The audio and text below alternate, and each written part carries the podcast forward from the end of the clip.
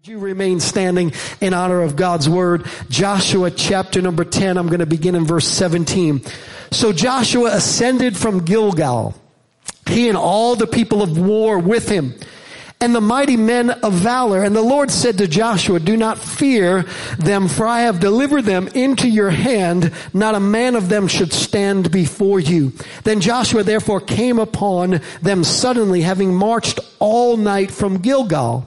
So the Lord routed them before Israel, killed them with a great slaughter at Gibeon, chased them along the road that goes to Beth Horon and struck them down as far as Azekah and Makkedah.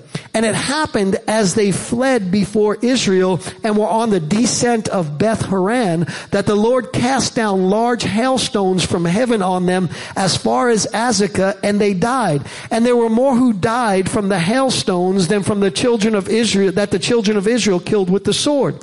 Then Joshua spoke to the Lord in the day when the Lord delivered up the Amorites before the children of Israel. And he said in the sight of Israel, sun, stands still over Gibeon and moon in the valley of Ajalon. So the sun stood still and the moon stopped till the people had revenge upon their enemies. Is it not written in the book of Jasher? So the sun stood still in the midst of heaven. and did not hasten to go down for about a whole day. And there has been no day like it before or after that the Lord heeded the voice of a man for the Lord fought for Israel. Today we are returning to our series, Great Prayers, and I want to minister to you from the subject, Big God, Big Prayers. Doesn't that just make sense, right? Not big God, puny prayers. Not big God, little prayers. Not, not big God, you know, you know, safe prayers, but big God, big prayers. Let's pray. Father, in the name of Jesus, thank you for ministering to every heart like only you can. We give you all the praise and honor in Jesus' name. And everybody said, you may be seated. I don't know if you've ever noticed this about your prayer life, but I've noticed it about mine that, that we often pray according to what we think is humanly possible and occasionally throw in a prayer that we kind of hope but don't necessarily believe is really possible, that God can really answer. In other words, we tend to put our human limitations on God's limitless power. And many times in prayer we stop short of praying and believing God to do what seems impossible to us. We pray prayers like God will meet my needs.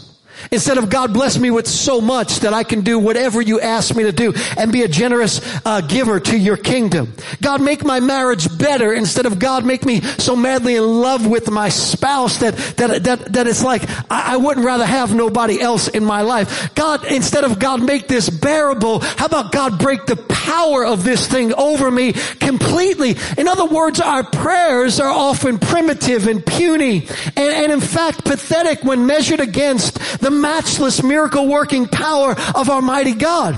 And when we read scripture, I don't know if you read scripture like this, but, but I certainly come away with this understanding of scripture. There is countless invitations by God over and over again for us to ask Him to do big things. It's almost as if God is, in air quotes here, begging us to ask Him to do big things.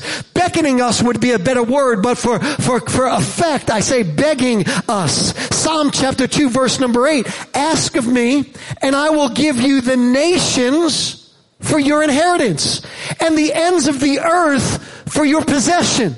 Now I don't know how you read that scripture, but that seems to be God beckoning us to ask us to do things that are not just ordinary, but things that are impossible. Matthew chapter 7 verse 7, ask and it shall be given you. Seek and you shall find. Knock and the door will be opened unto you. What doors do you need God to open in your life? Are you asking God to open not just the doors that you think are possible for you to walk through, but the doors that you feel are impossible for you to walk through? John chapter 14 verse 13. And I will do whatever you ask in my name.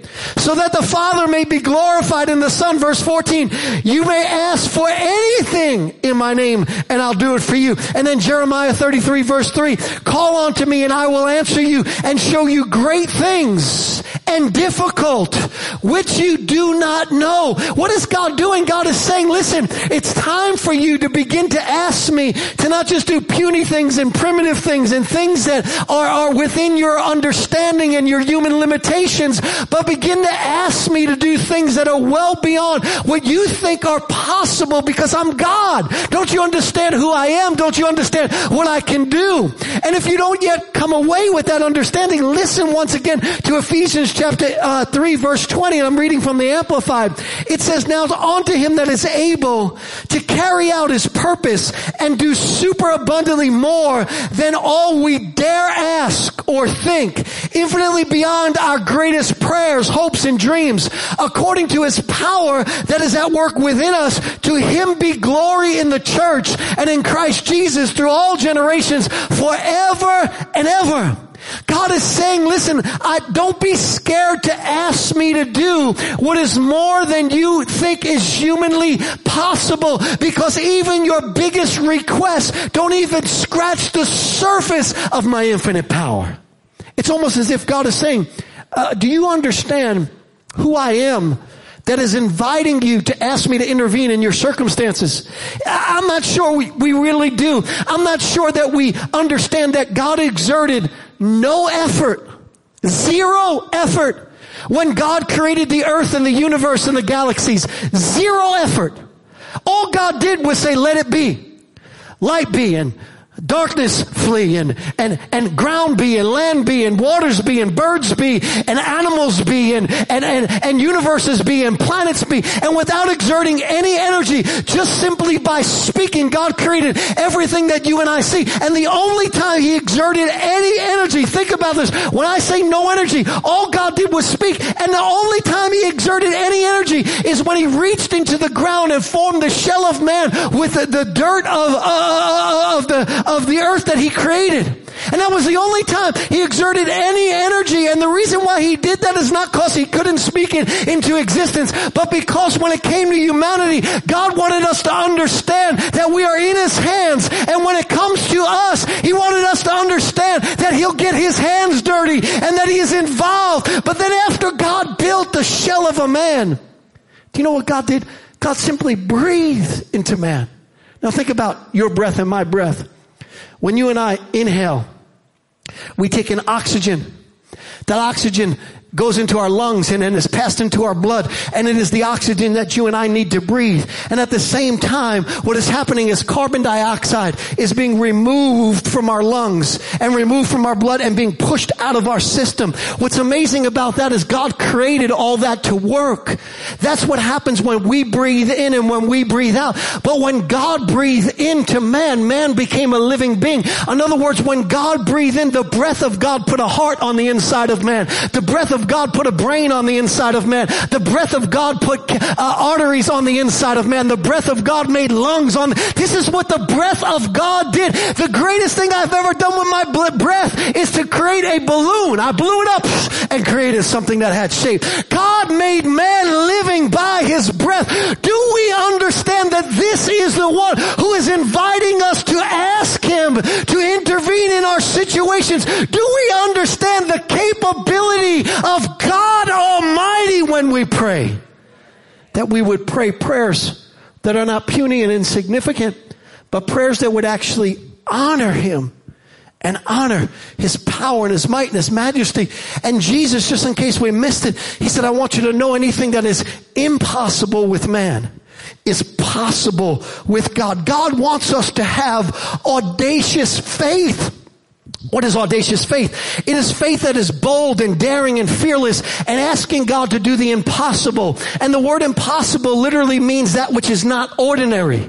And so audacious faith is faith that dares God to do what we think is beyond ordinary, beyond what we think is humanly capable. And so we come to God at these pivotal moments in times and like as a church right now, we are asking God to do something audacious. God, give us $5.2 million so that we can expand your church and be prepared for you to do the greater things that you want to do. God, give us a thriving Christian school in a liberal state. Do you understand what kind of audacious prayer that is? That we would have something that is a beacon of light in a place, in a culture that is going wheels off, in a place that is not for all of these things. Do we understand the kind of audacious prayer it is to expect God to send thousands more in a place that they call the graveyard for preachers? It is audacious and God is not disappointed by that. God is pleased when we ask Him for big things.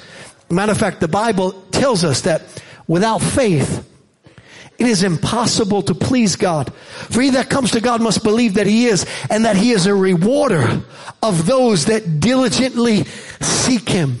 Enter Joshua. Joshua prays for God to make the sun stand still. Now, if that doesn't qualify as audacious, I don't know what does. I mean, think about this. How big of a request is that? Some would even say that borderlines on arrogance that you would dare to think that God would make the sun stand still for you. God was not disappointed. I could see God in heaven going like this, knowing what Joshua was about to ask because God knows what we ask even before we're going to ask it. Knowing that this is about to come from Joshua's lips, I believe God went like this to the angels. Watch this, watch this, watch this. Go ahead, dare me. Go ahead, dare me. Go ahead, I double dog dare you. I double dog dare you to ask me to cause the sun to stand still for you. This is what Joshua asked God to do. And this was no slouch leader. This was Joshua. This was somebody who took over from Moses. Moses was a great leader. He's considered by the Jewish people to be the greatest leader they ever had. But I contend that Joshua was even more powerful in his leadership than Moses because when the children of Israel got stuck in the wilderness and were wandering there and couldn't get to the promised land under Moses' leadership, it was Joshua that took them in. And when Joshua took them into the promised land, Joshua had to fight some battles in order for them to receive what God had promised. Just like it is in our life. Just because God promised this, uh, it to us doesn't mean that it'll be exempt from battles, but God will give us the strength to win every battle that is in the path on our way to the promises that he has for us. And so Joshua is fighting these battles. And as we come to chapter number 10, we discover that five opposing Amorite armies are planning to attack Joshua. And so Joshua decides he is going to strike first. Joshua is not going to sit back and wait to be strick, stricken. Joshua is going to get out in front and strike first. I think there's a lesson in that, by the way. I think we need to be offensive in our faith. So many times the reason why we don't walk in victory is because we are defensive in our faith. We are waiting for something to happen to us in order to press into God rather than pressing into God before anything happens to us. So we fight from the advantage of victory all of the time. Instead of push back on our heels, we are ascending and moving forward. And Joshua determines I'm not waiting for them to attack. I'm going to march all night, 25 miles, and I'm going to strike first. And somewhere in that march, God speaks to Joshua, Joshua chapter 10 verse number 8, and the Lord said to Joshua, do not be afraid, for I have given them into your hand. Not one of them will be able to withstand you. And this tells me two things. Number one, it tells me that it's okay to be afraid. But God said, do not be afraid.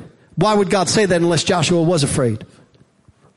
Unless there would be opportunity to fear. I want you to know on your journey toward the promised land, on your journey toward the big things that God has for you, it will be human for you to be afraid. Matter of fact, there are times in everyone's spiritual existence where God will ask you to do something and you will feel incapable and incompetent of doing that great thing. That is another way of saying you will be stricken by fear. But faith is not the absence of fear. It is the ability to step out even when you're afraid and trust God despite the fear and deal fear a death blow by stepping out and seeing what God can do. But the second thing that this tells me is that God speaks of our current battles in past tense. I have given them into your hand. In other words, God has already made a way for every battle that we are going to go through. And so God sees it from a place of victory and not a place of defeat. And so Joshua is marching and somewhere in that fight and in their march, God intervenes. Verse number 11 of chapter 10, as they fled before Israel on the road down from Beth Horon to Azekah, the Lord hurled large hailstones down on them and more of them died from the hail than were killed by the swords of the Israelites. And I paused there for a moment and I said, a moment of God's favor can do more than all of our own trying and effort. They're fighting, they're fighting, they're fighting. And God intervenes and fights for them. And God does in a minute what they couldn't do in their lifetime. Don't you want that to be your testimony? God is fighting for you. God is fighting. I want people to look at Faith Church and say, I don't know how. I don't know. God must be fighting for them. Should have been, but I don't know how. Should have closed down during COVID, but I don't know how. They're not closing down. They're getting bigger. They're getting stronger. They're building more. Why? God is fighting for them. Don't we want that to be our testimony that God is with us and God is on our side. And so Joshua He's chasing them and God is fighting for them. But suddenly in the middle of this conquest, the sun begins to set and the sun begins to go down. And Joshua has a choice. He has a choice to be satisfied with how much of the promise he has received and settle for a less than complete victory or hold God to his promise and say, God, you said not one of them God, you didn't say most of them. You said not one of them will be able to stand before me. So Joshua has this choice to make. Does he settle for a halfway victory? Like most of us do. Most of us get excited if God shows up a little bit. Most of us are praying for God to do big things. We're talking a little bit about special offerings, so I'll use this as an example. God, God bless my finances to the point where I can give generously, and all of a sudden God blesses you to where your own individual needs are met and you're not struggling, and you're like, yes, I'm so excited about that. Why would you settle for just that? Why not believe God for the whole thing? Joshua said, God, you said not one. And some of them are about to get away. God, because the sun is about to set. And suddenly what does Joshua do? Joshua, instead of settling for a halfway victory, Joshua prays an extraordinary 13 word prayer. Notice it with me.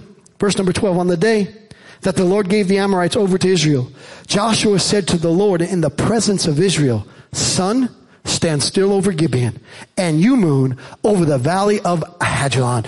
Thirteen words that invites God to do the impossible. You talk about audacious. Joshua had the audacity to ask God to make the sun stop and freeze time on behalf of his people. That is a big ask. Now most of us when we read this are probably thinking, uh, come on, really? Seriously? Um, did that really happen?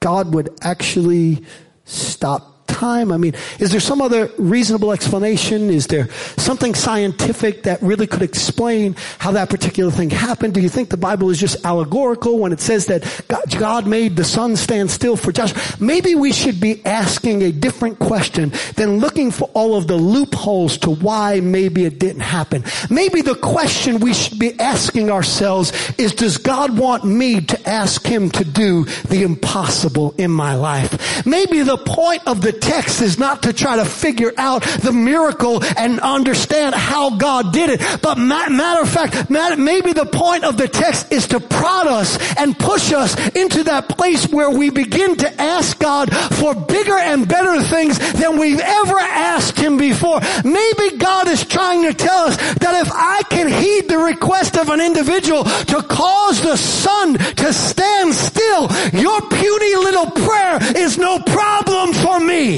Maybe that is what God is prompting us to do. And as we look into this text, we might wonder, well, do I qualify for God to do these great and mighty things? I want to give you a couple of keys to who qualifies for God to do impossible things through and for. For, yes, but through more importantly. And I want to give you a few things. First, the first thing that qualifies you, and this is a little unorthodox, but it's so true. The first thing that qualifies you for God to do impossible and big things through is those who have made a mistake and need God to bail you out. You didn't expect that, did you?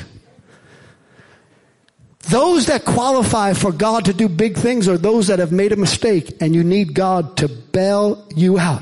One of the things I really find encouraging is why Joshua finds himself marching from Gilgal to Gibeon in order to fight the Amorites. And the answer is because Joshua made a mistake.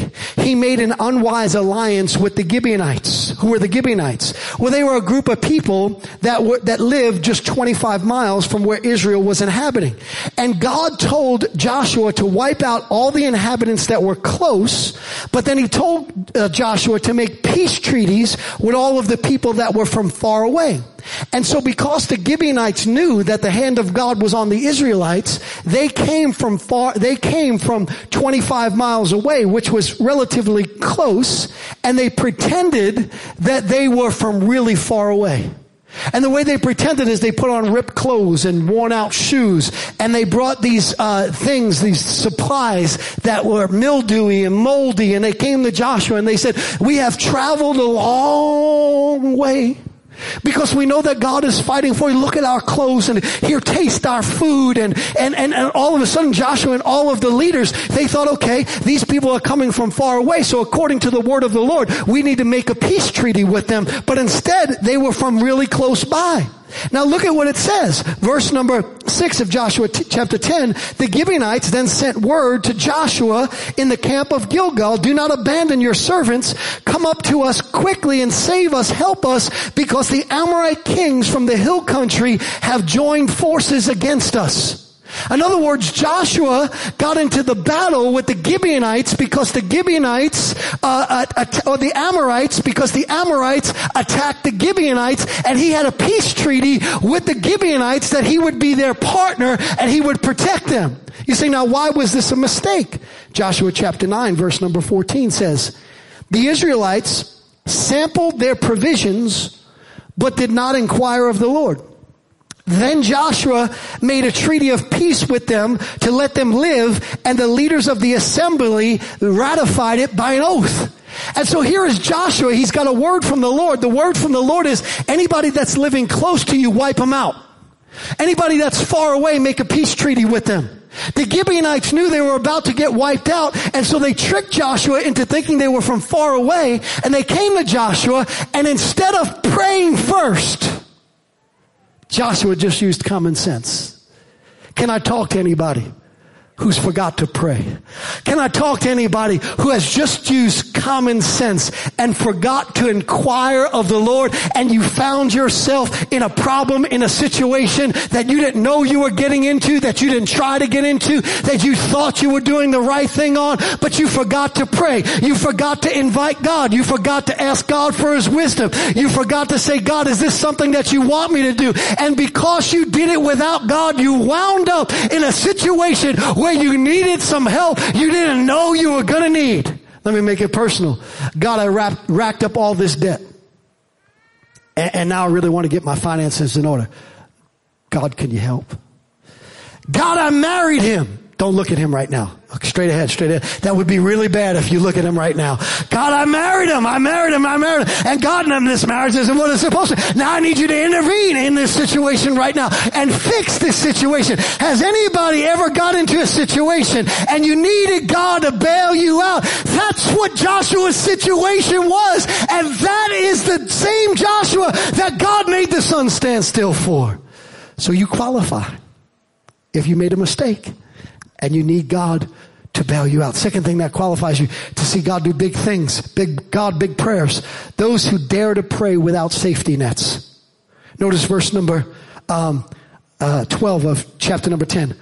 On the day the Lord gave the Amorites over to Israel, Joshua said to the Lord, in the presence of Israel, in the presence of Israel, in the presence of Israel, sun stand still over Gibeon. And you moon over the valley of Ahajalon. If I was Joshua, here's how I would have prayed that prayer. God, can you make the sun stand still? God, can you make the moon not move? Loud enough that if it happened, I would have been, did you see what God did? Did you see God's answer to prayer? But low enough that if it never happened, nobody would know otherwise. Because quite frankly, Joshua did this in the presence of all of Israel. If it didn't happen, we're not reading the book of Joshua. We're reading the book of one of Joshua's nephews who took over because Joshua got carted off in a funny truck because he was howling at the moon one night somewhere. This is Joshua prayed. This, could you imagine God? Can you make the sun stand still in the presence of everybody? Either you are crazy or you believe God is that big. We pray these simple safety net prayers all the time. And here's how we do it. We put this one little phrase on the end of a lot of prayers. God, would you heal my body if it be your will? God, would you provide for me abundantly if it be your will? God, will you fix my marriage if it be your will? It's almost as if we're saying, you know what, just in case God doesn't, we've given God an out in the situation. And it's almost as if we think God is going, thank you very much for that escape clause because that one was way above my pay grade. I don't know if I could have intervened in that situation. And just so I look good in front of everybody else, thank you for tagging your prayer with an if it be your will when I have clearly told you in my word what my will is. And I'm not looking for people to give me an escape clause. I'm looking for people to step out and believe me for big things. And if you look in the scripture, you see that the people who qualify for God doing these amazing things are people who are willing to, to not pray with safety nets. There's no backup plan here. There's nothing else that we can possibly do. We are stepping out in faith. We are believing God that this is going to happen. And the reason why Joshua was able to pray with such a safety net is because Joshua had the word of the Lord. None shall be able to withstand you.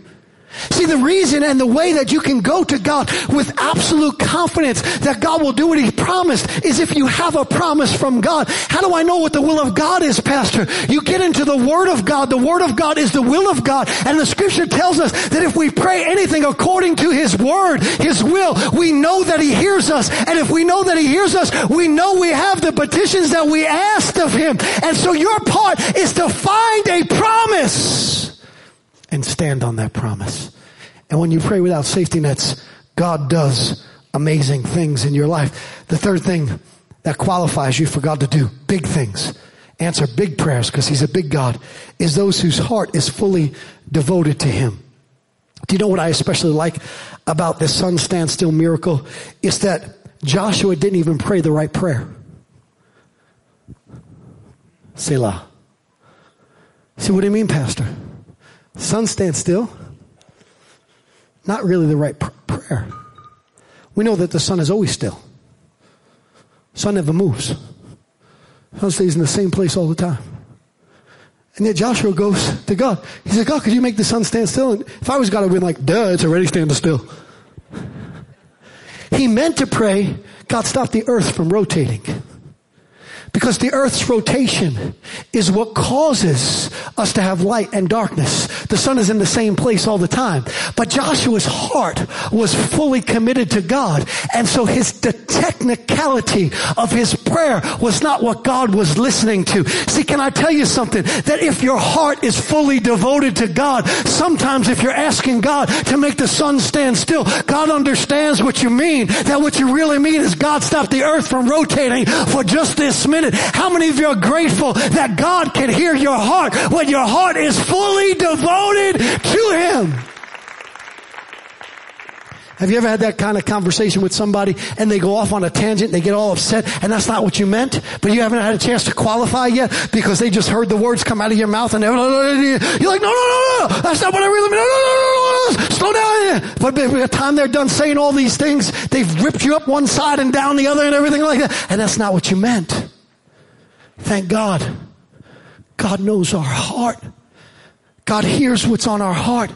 And look what the Bible says. Second Chronicles chapter 16 verse 9 says, For the eyes of the Lord run to and fro throughout the whole earth to show himself strong on behalf of those whose heart is loyal to him. Can I, can I throw this in? And yes, there, I'm throwing this in because we're having a special offering. Okay, so don't, don't think I'm, I'm throwing a cheap shot for no reason. It's because we're having a special offering. Whose heart is fully devoted to Him. Where your treasure is, there will your what? Uh-oh. Whose heart is fully devoted to Him. How do I know if my heart is fully devoted to Him? The fourth thing that qualifies you for God to do big things, because He's a big God, answer big, big prayers, big God, is those who are willing to practice ordinary obedience. We would all agree that the Bible is full of extraordinary miracles, don't we? Peter walks on water. Jesus feeds 5,000 with, with a few loaves, five little loaves and, and, and two fish. Jesus heals a paralytic man whose friends bring him, carry him to Jesus. Jesus turns water into wine. God parts the Red Sea. God speaks to Moses from a burning bush. These are all extraordinary miracles. But what if Peter never obeyed the instruction of Jesus? When he said, Lord, if it's you bid me to come, and Jesus said, come. What if G, what if Peter never stepped out of the boat and began to walk? You say, but yeah, pastor, but he walked on water, but God didn't ask him to walk on water. All Jesus said is take a step. Anybody can take a step.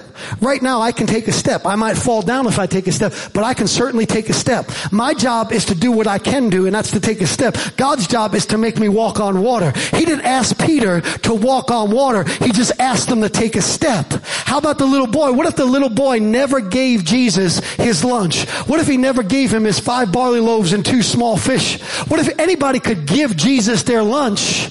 By the way, again, because the special offering is coming, I just want to be real clear. I don't want anybody to misunderstand what I'm saying here, so I want to be real clear. I don't have anything extra to give to God. Don't buy Starbucks five days a week for the next two years. Uh oh, look at that. I just came right up into your living room there. I slid up and into your DM right there, and you didn't like it. Five, six dollars for a cup of coffee. I got nothing to give to God, but I got five, six dollars every single day to buy a cup of coffee. You got something to give to God. Everybody has something to give to God. It matters that God is a priority in our lives. What if he never gave him his little lunch? What if the paralyzed man's friends never carried the man? They couldn't heal the man, but they could carry the man. What if the people at the wedding party never filled the water pots with water? They couldn't make wine out of nothing, but they could fill the water pots. What if Moses never lifted up his staff and pointed it toward the Red Sea? He couldn't part the Red Sea, but he was able to point his staff. What if Moses never went over to the burning bush to see what was going on? What if nobody ever obeyed these ordinary acts of obedience. Extraordinary moves of God begin with ordinary acts of obedience. Some of you are just an ordinary act of obedience away from God doing something big for you and through you. Truth is, these ordinary acts of obedience though are often inconvenient. And this is where the rubber meets the road, doesn't it? Can we come down to where we live for just a moment. But Pastor, I love my Starbucks coffee. By the way, I'm not telling you don't drink Starbucks. Although some bucks is cheaper and just as good. But, but Pastor, like, I actually crave it. I understand. But I also understand why most people never see God do extraordinary things through them is because when the rubber meets the road, it's really not, we can't do what God is asking us to do. It's that we don't want to be inconvenienced to do what God is asking us to do. And every extraordinary act in scripture begins with an ordinary, inconvenient act in our lives. What is God telling us? God is telling us when we strip it all down, every single person here could see God do something extraordinary for them and through them. It's just a matter of how much we are willing to obey God, how much we are willing to listen to God. And once we determine in our heart, here I am, God send me. Here I am, God use me. God, my life belongs to you in every way. God, not, you are not an intruder in my life, but you are in charge of my life. God, I am not the one who calls the final shots in my life, but you are truly the Lord and the King of my life. My life is here for you to use however you want to use it. Everything I am, everything I hope to be, everything that I possess, Lord, it all belongs to you. And when we finally decide, Lord, any inconvenience that you ask of me, Lord, I am willing to do for your glory and for your honor. All of a sudden we begin to see God do big things. And we begin to pray big prayers. Here's what God is saying. It's time to pop the cork it's time to take the lid off of God.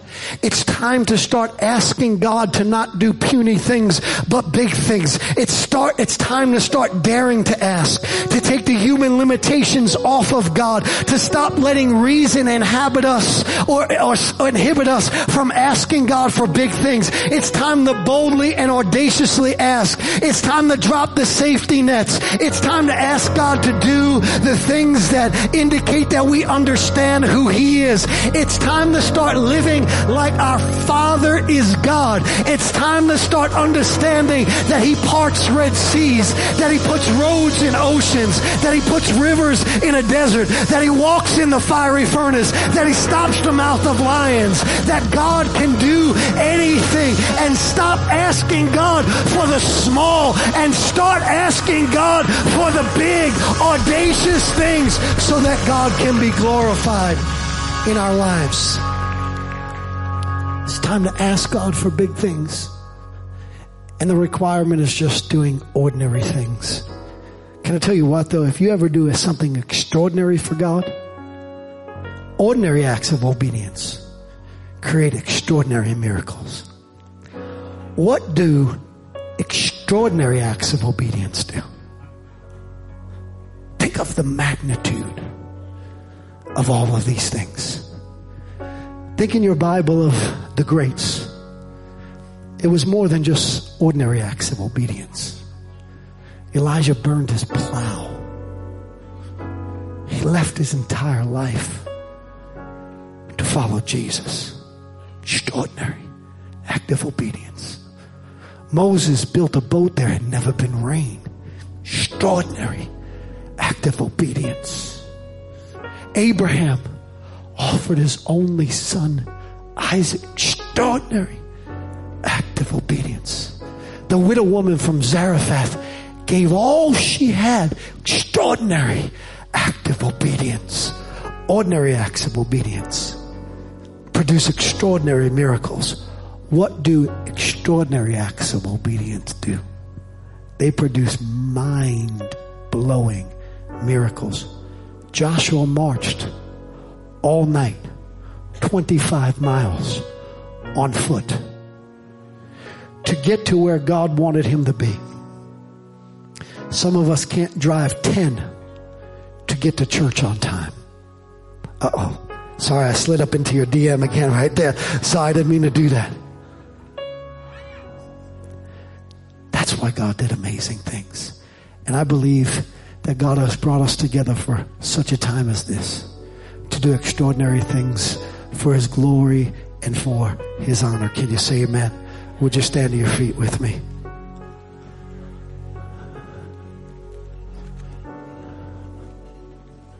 Hallelujah. Thank you, Jesus. Thank you, Lord, that you are a good God. Thank you, Lord, that you are beckoning us, you are calling us individually and as a church to come up higher, to invite you to do even greater things.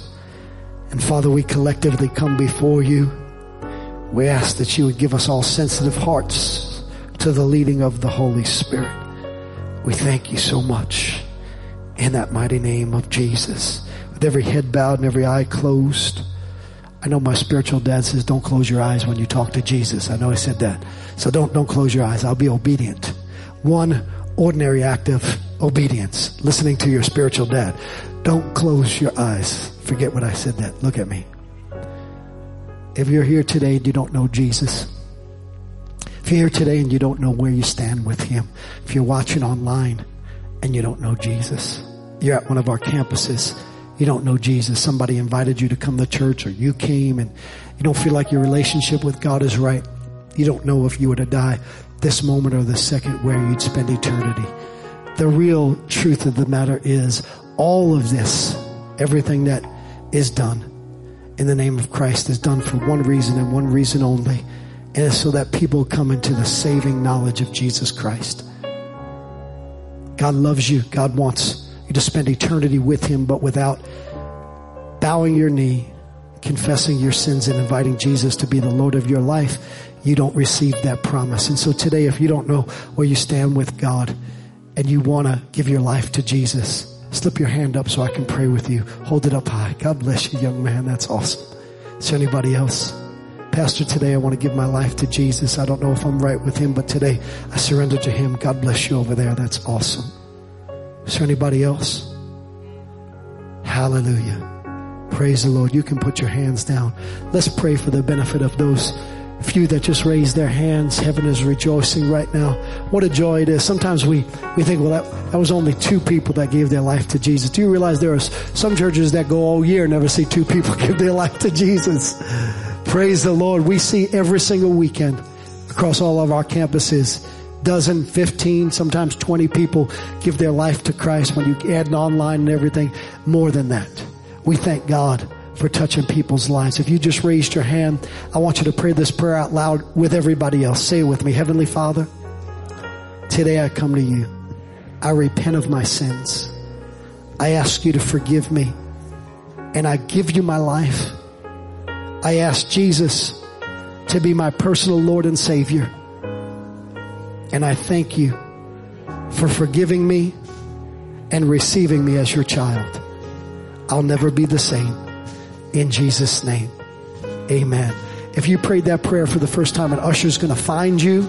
They're going to give you a little book that describes what it means to give your life to Jesus. Before you leave, take 30 seconds, fill out the card, give it back to the usher. We want to be able to uh, reach out to you, help you grow in your relationship with the Lord. If you're new or you gave your life to Jesus and you want to come say hello at the VIP center, we'll be there for you. God bless all of you. We'll see you again next week.